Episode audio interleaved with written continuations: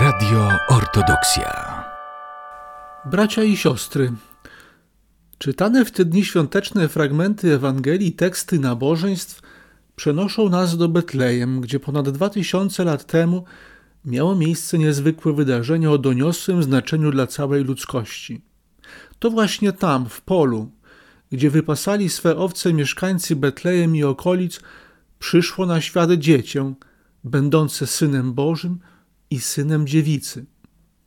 Ewangeliści zwiastują nam, że narodzinom towarzyszyły niezwykłe wydarzenia.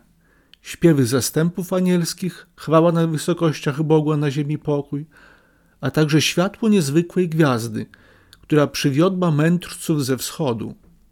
Oddali oni pokłon dzieciątku i złożyli wyjątkowe dary.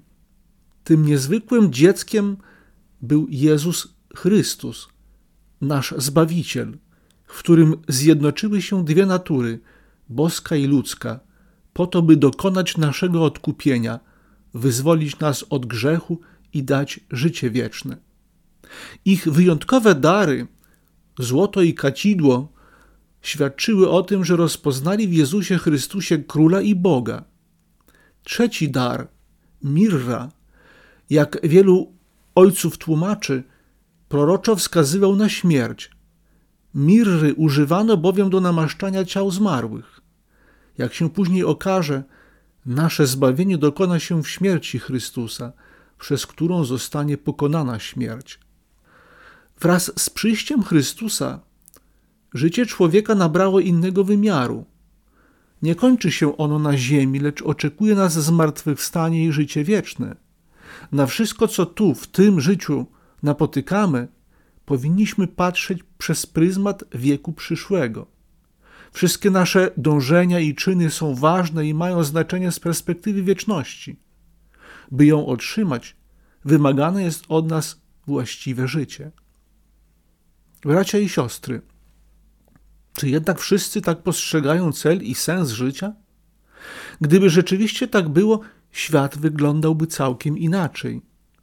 Widząc wszystko, co się w nim dzieje, na myśl przychodzi smutna konkluzja, że chyba tylko nieliczni wierzą w zmartwychwstanie i życie wieku przyszłego. Krwawe wojny, przemoc, wyzysk, chęć władzy i panowania, pęd za pieniądzem bez żadnej miary potwierdza brak wiary i to, że coraz bardziej oddalamy się od Boga. Musimy być jednak świadomi, iż brak wiary nie przychodzi z zewnątrz, lecz rodzi się w nas samych, w naszym sercu. Czy więc postępującej powszechnej obojętności młodego pokolenia nie jesteśmy winni my sami? Zadajmy sobie pytanie, czy należycie dbamy o to, by nasze dzieci nauczyć rozmowy z Bogiem, modlitwy? Czy pracujemy nad tym, by wskazać im właściwy cel życia? A czy przypadkiem nie uważamy, że wszystko, co od nas jest wymagane jako rodziców, to zapewnienie dzieciom dobrobytu i na tym koniec? Musimy wiedzieć, iż mając dobrobyt i przepych tu na ziemi, Bóg staje się nam niepotrzebny. Pęd za mamoną ruguje wszystkie boskie zasady z naszego życia i coraz bardziej rozpala rządzę posiadania. Taki jest właśnie mechanizm odchodzenia od Boga i proces rozwoju naszej obojętności. Nie dziwmy się, ale tak pojmując sens życia i postępując w ten sposób, mamy swój udział w tym, że obecny świat wygląda właśnie tak. Naszym zadaniem jest dbanie o właściwą postawę swoją i naszych dzieci. Rodzic, wydając na świat potomstwo, bierze na siebie ogromną odpowiedzialność za nową istotę, przed którą otwiera się wieczność. Świąteczne dni poświęćmy więc na refleksję nad sensem życia. Zadbajmy o ich właściwą stronę duchową i modlitewną.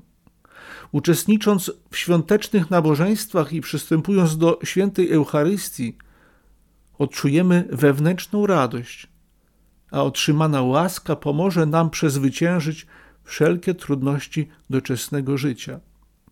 W te wyjątkowe, radosne dni pragnę serdecznie pozdrowić duchowieństwo, braci i siostry zakonne, młodzież i dzieci, oraz wszystkich wiernych prawosławnej diecezji białostocko-gdańskiej i życzyć wszystkim radości, nadziei i Bożego błogosławieństwa.